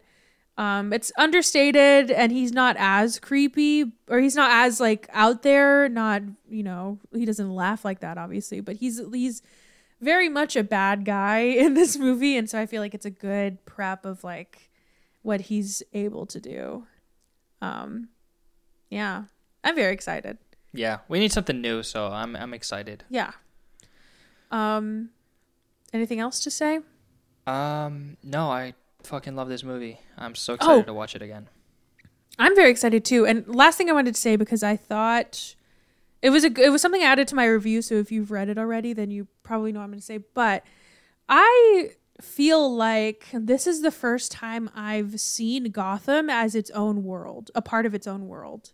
Mm. it felt so real to me in a way that I've never seen before because I mean Ben Affleck is so goofy I don't even want to mention it but like if when I think of the Dark Knight trilogy it just feels like how I how I said it in my review is it feels like Gotham or it feels like Chicago with a Gotham sticker just slapped onto it. Okay, it doesn't yeah. really feel like its own unique setting, but this one felt so real. Like it felt so tangible to me. Where I was like, "Oh, this holds a totally different place in my mind." Um than like Chicago. Even though it was we saw when we were watching we were looking at the credits and there it was most of it or part of it was shot in Chicago and Sebastian said he could recognize some of the places they were at. But um yeah. It just I, I that's the first time I've ever seen and I fucking hate when people say this, but like Gotham has its own character. Like that's the first time I felt this way. Um, because it just felt so unique. Yeah. But yeah, I don't know how you feel about that, but and I think the video game thing that's probably why because I rem- I've never played that game, but I know I've seen you play it before, and it Mhm. does feel so similar to that. Yeah, I will say I kind of get that. Um, like uh, when I think of The Dark Knight Rises, like that's a very uh, well lit movie, and Gotham is Yeah. like very well lit. Um, so I guess you could I could see what you're saying with that. Kind of Batman Begins, like the whole third act. Mhm. I kind of get the same vibe as I do here, as far as like Yeah. how I feel about Gotham, just because like you know it is very uh because that's like the whole that's like scarecrows uh releasing his toxin across the city so i don't know if i agree with you on that one because I, I but i see what you're saying and it definitely Yeah. does feel distinct I think maybe that's what I'm trying to say. Like if if The Dark Knight Rises wanted it to feel grounded in reality and like this is a city you could live in, then it did it well, but if this one is trying to create a different world based on the comics, I feel like it did that well. yeah So that's all I'm trying to say. Um I forgot there was something else, but I completely forgot. Oh. Well, I do want to I kind of this is going very off topic, but I don't know if you saw my uh what I posted in the Discord about Justice League. It's kind of of the same I, I also forgot to look at the Oh. fun facts because there's so many, so I'm just I don't have any. yeah we don't have to talk about those uh i yeah i saw i saw your, your the video you- i didn't watch the video you sent but it's uh yeah you you talk about it. So okay, this can be like an like the after credits thing that we do, uh, or just if we could just label this section what we forgot to mention in the beginning. But so I watched this video. I don't know anything about the Snyder Cut. I knew virtually nothing other than the fact only that it is in you know the ratio is weird because it's just a square, right? it uh what's it called Fuck. to preserve the Oh, you preserve. That's what I was trying to think. It preserves Zack Snyder's creative uh, view. Right, for a movie about a man that flies around and a guy that wears a bat suit. Got it. Um and okay, so the I didn't know anything about the movie stylistically other than that. And so I watched this because I just wanted something to watch when I was working. And it this it's the first time I've actually felt like I kind of wanted to watch the Snyder cut. Even though 4 hours, dude, no there's nothing that can get me to want to watch 4 hours. I even think that the Batman was too long. But even it, the pace was good though. It flew by, but I feel like the pace for Justice League is probably not that great. Anyways, I what Joss Whedon did to this movie, I don't know if I can ever forgive. Just watching the small clips of because he the guy, I highly encourage you to watch this because watch the video because I don't know if you've seen. I know you've seen both of the movies, but I don't know if you've seen them side by side. It's so fucking strange to see them because they're totally different fucking movies. The tone, yeah, it's uh, the lighting just if you just watch it just to see how the lighting is so goddamn different. And there's this one specific scene in a cornfield i don't know if you know what i'm talking about i think it's at the end with lois and uh, yeah, Clark. yeah, yeah, where they and like how it looks and how it looks in the justice league or in the norm or i guess like original vers- version versus the snyder cut night and day because Joss Whedon's version looks so fucking stupid. The grass is like the greenest, like artificial green you can think of. And the other one looks like it's in a real fucking cornfield. Yeah, that's what I'm saying. That's what I was talking about with, you know, like this is what a blockbuster should be. Is like, Yeah. you know, with Justice League, it's just so and Joss Whedon's Justice League, it's just so plain. You said Justice League. Justice it's Justice League. to put it out. Josh Whedon's Justice League. Uh, like, why not get playful with it? Like, if you have a hundred Yeah. million, 150 million, why not get experimental, get a little like artsy with it, and to, like toy around with the genre and with, uh, you know, like lighting and and shit like that. Like, I don't know. Like, I feel like that's when you can not play it as safe as you should. Like, I feel like you have a little bit more room. I don't know. I also I'm not in the industry. I don't know anything. No, But but, just- I know I think you're 100% correct because if you look at what it looks like as seeing Snyder's version and then seeing Whedon's, it just makes it like I feel like they saw what Snyder was doing and they were like, "No, we want this to be like Marvel. We need you to make it like Marvel." And that's exactly what Whedon did. You know, like he just turned it into what they thought they wanted it to be. When I've always I've always been of the opinion that DC needs to own what they are, which is the darker, grittier version of what Marvel could be. Because Marvel is already stuck in that wheel of like having to make shit for kids, not actually killing people because it's for kids. You know, they're in that that trap and they can't really get out of it. There's nothing they they've already tried. New Mutants was a, was terrible, was a disaster. I mean, I know that's technically Sony, but it's you know, it's because of that that they can't do anything else. DC has such a huge opportunity to do so and uh, people like it. The Batman shows that people fucking love it. But they refuse to do that because they don't they're scared to. So I think what you're saying is 100% valid because they have so many they have so such cool things they could do with this genre and with superheroes and they could make it so much cooler and so much grittier and just they refuse to for some reason. Yeah. And you could still do the goofy shit. They have Peacemaker, they have Suicide Squad. You could still do that. But that those still have some it's still like if you think about the new Suicide Squad, the better one, it is still really disturbing what they're doing. Yeah. You know, when they go into that facility, it's fucking scary and it's disturbing. even but the they first still- act where they like all of the Yeah. group dies. Exactly, but it works because they are going like they, they want to be Marvel so bad when instead they should try to be what Marvel can't be. Yeah. But they won't do it. And it's so weird. So I, I 100% agree with you and I feel like this this video so perfectly points out like why why like what is going wrong with the studio that they won't let movies like Snyder happen like I don't know. And even just the way that the villain looked, I thought was insane because I remember watching Justice League and I was like, and the guy said exactly what I thought, where he was like, it looks like a video game villain, like mm-hmm. truly out of a video game. And I was like, yeah, that's exactly what I thought. And then how Snyder's looks is so fucking cool. With the that like, I scales. can't- Yeah. Yeah, and I can't believe they butchered it so badly. But anyways, at the video, the end of the video, he says it perfectly, or he like shows what what this one critic said about it, where he said that Josh Whedon's version is a butchered mess, and then Snyder's version is an unbutchered mess. Like it's still not great, Yeah. but at least it's like not, it's not as like crazy and not cohesive as Whedon's.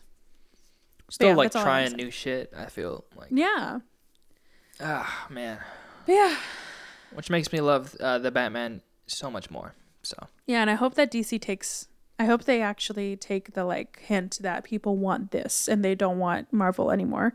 Because with we if we want Marvel, we'll go to Marvel. We don't need you to be that. But yeah. That's it. Good talk. I love this movie. I'm gonna watch it again probably tomorrow. So Yeah, I'm gonna see it this week. All right. hell yeah. See you next time. Thanks for listening. Bye. Bye.